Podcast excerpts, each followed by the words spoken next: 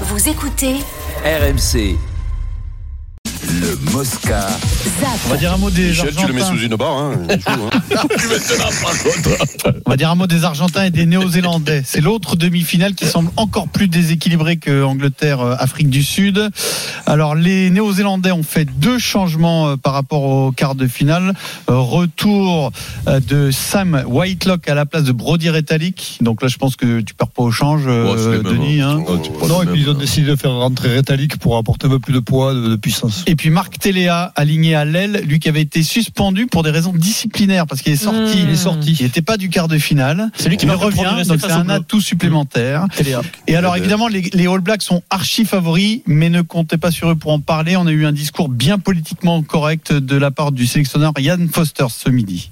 two teams in a semi-final, anyone can win. On est en demi, les deux équipes peuvent gagner. On a bien sûr beaucoup de respect pour les Argentins. Ils ont fait un bon tournoi depuis le début et ils nous ont déjà battus deux fois. On va essayer de ne pas trop penser au passé. Je ne sais pas si l'histoire peut se répéter, mais en demi, tout résultat est possible. Les Argentins ont un bon jeu et ils sont réguliers dans leurs actions. C'est comme une finale ce match. C'est même totalement une finale. Les Argentins doivent être dans le même état d'esprit que nous.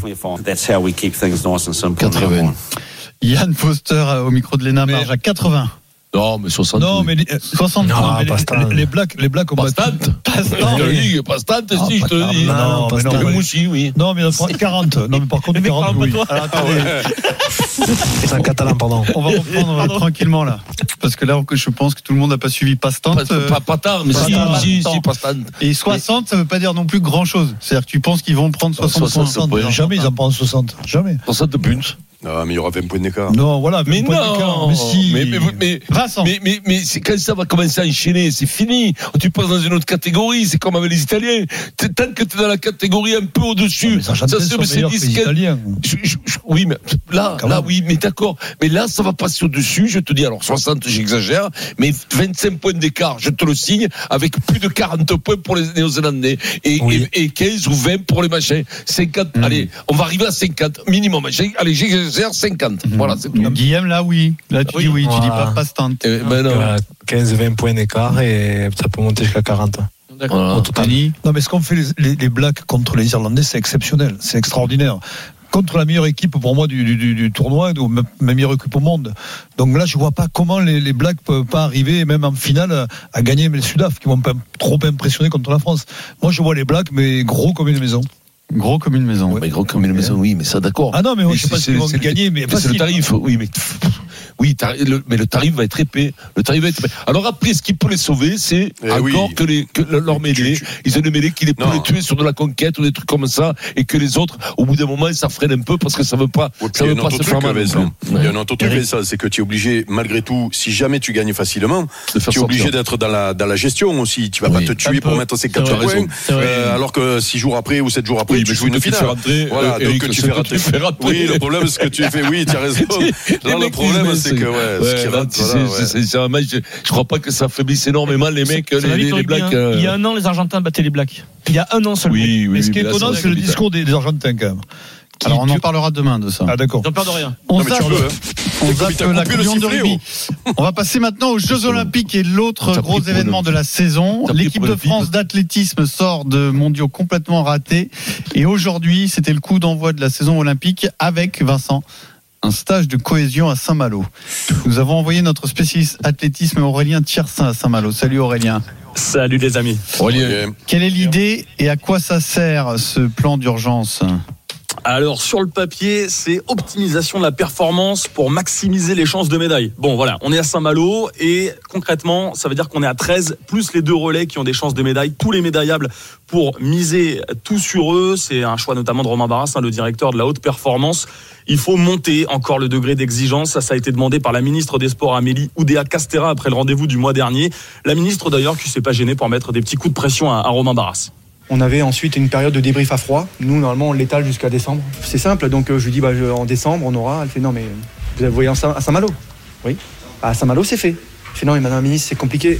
Non, à Saint-Malo, c'est fait. Ah ouais. Bon bah voilà, alors c'est fait à Saint-Malo, petit coup de pression, Romain Barras qui organise aussi et qui améliore euh, tout ce qui est professionnalisation autour de, de l'équipe de France. Il y a eu l'arrivée d'un nutritionniste simplement euh, au mois de septembre, il y a l'arrivée d'une préparatrice mentale, bon tout ça va dans le bon sens pour, euh, pour Théo Andan, un des jeunes euh, qui est vice-champion du monde en titre du relais 4 x 400 mètres cet été. Voilà, on a un protocole de récupération. Donc, euh, dès qu'on sort de- des médias, euh, on va à la tente, on, soit on fait du vélo, on a une prise de lactate. On a aussi le nutritionniste Mathieu Jouis qui est là maintenant euh, à tous les championnats, à tous les stages. On a, la, psy- on a une psychologue qui, est, qui est aussi- là. Donc, plein de petits, de petits détails, mais qui vont faire une différence à la fin et qui vont nous faire progresser. Les petits détails qui vont les lancer bah, vers les, Jeux de Paris, évidemment. Et en- entre les deux, il y a un stage de trois semaines en Afrique du Sud au mois de décembre. Ça, ça sera vraiment le premier très gros stage de travail. Et puis ensuite arriveront vite les championnats du monde en salle à Glasgow au mois de mars, les championnats d'Europe en plein air en juin à Rome, juste avant donc de briller, on l'espère, au Stade de France. Faire mieux qu'une petite médaille comme la dernière fois à Budapest. Est-ce que c'est vraiment possible en un an d'améliorer des performances en athlétisme Moi, C'est ce un qui m'impressionne, quand même c'est le fond est. Moi, ce qui m'impressionne énormément, quand même, c'est quand même, j'ai l'impression que les nutriciens, les, les, ouais, les, les, les, nutritionnistes. les nutritionnistes, prises de lactate, j'ai l'impression qu'ils découvrent ça. Les, les lactaticiens, non? Non, mais c'est incroyable. C'est curieux. C'est vrai que c'est très étonnant, mais attention, toujours, toujours attention. à ne pas tirer des grandes conclusions à partir d'une interview de 30 secondes, parce que je pense quand même que la Fédération française moi, je- d'athlétisme, j'ose espérer, est très professionnelle. Moi, je vais vite te dire, ça, ces stages-là, Balparès. Ah ouais, ça de rien. Ça sert à rien. Balparès. Balparès. Ah oui, On mais à bosser avec Guillaume Guirado et on finit par apprendre. hein. Le catalan. On peut faire une heure comme ça, genre Balparès, et Guillaume, Balparès, DRS.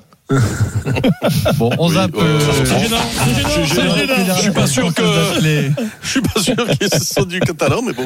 C'est pas le même, c'est pas le même patois. Monsieur, mais c'est pas, il a compris. Vaut rien Si, de si, rien. c'est toi. et à. Perpignan. Oui, mais fait, ça se ressemble. se L'Occitan, le Catalan, quand même, à l'origine, c'était les mêmes tribus, tout ça. Mm. C'est crevé d'un village à l'autre. Un mot de la Ligue des champions féminines parce qu'il y aura trois clubs français cette saison grâce aux qualifications du Paris Saint-Germain contre Manchester United et l'exploit du Paris FC qui est allé se qualifier Sur la pelouse de. Wolfsburg, finaliste l'an dernier, emmené, et tu connais ce nom Vincent, par Gaëtan Tinet, 37 ans, 163 sélections, plus appelé en équipe de France depuis 2019. Alors il se trouve que peut-être pour ça, hein, d'ailleurs, Hervé hein. Renard donnait sa liste pour les deux matchs face à la Norvège des 27 et 31 octobre aujourd'hui. Y allait-il ou non y avoir Gaëtan Tinet? Eh bien, il a répondu non. En revanche, il a pris l'autre joueuse du Paris FC, Mathilde Bourdieu. Bah, je vais commencer déjà par féliciter euh, oui, le Paris Football Club et puis le Paris Saint-Germain pour leur euh, brillante qualification. Gaëtan, euh, si son équipe est performante, bah, c'est qu'elle est, elle est aussi performante. Maintenant, il faut faire des choix. Et, et le choix d'aujourd'hui, il est de privilégier ben, celle que j'ai appelée depuis pas mal de temps, avec euh, quelques jeunes joueuses qui, bah, qui seront là pour préparer l'avenir.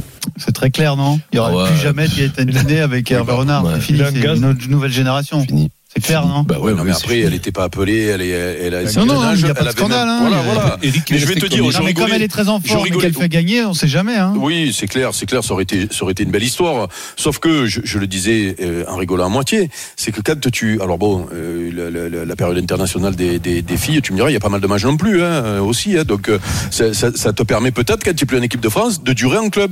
Hein, c'est c'est peut-être aussi pour ça. hein. que ça soit une leçon pour les jeunes. Quand tu vas en Afrique, faut prendre de la nivaquine parce qu'après moi, il a chopé le poilu plusieurs fois. Euh, Roland. Marie-Antoinette Catoto qui a tout juste repris en club plus d'un an après sa rupture des ligaments croisés, elle n'est toujours pas appelée. Il estime qu'elle est trop juste. C'est euh, une absence très très longue durée pour Marie-Antoinette Catoto.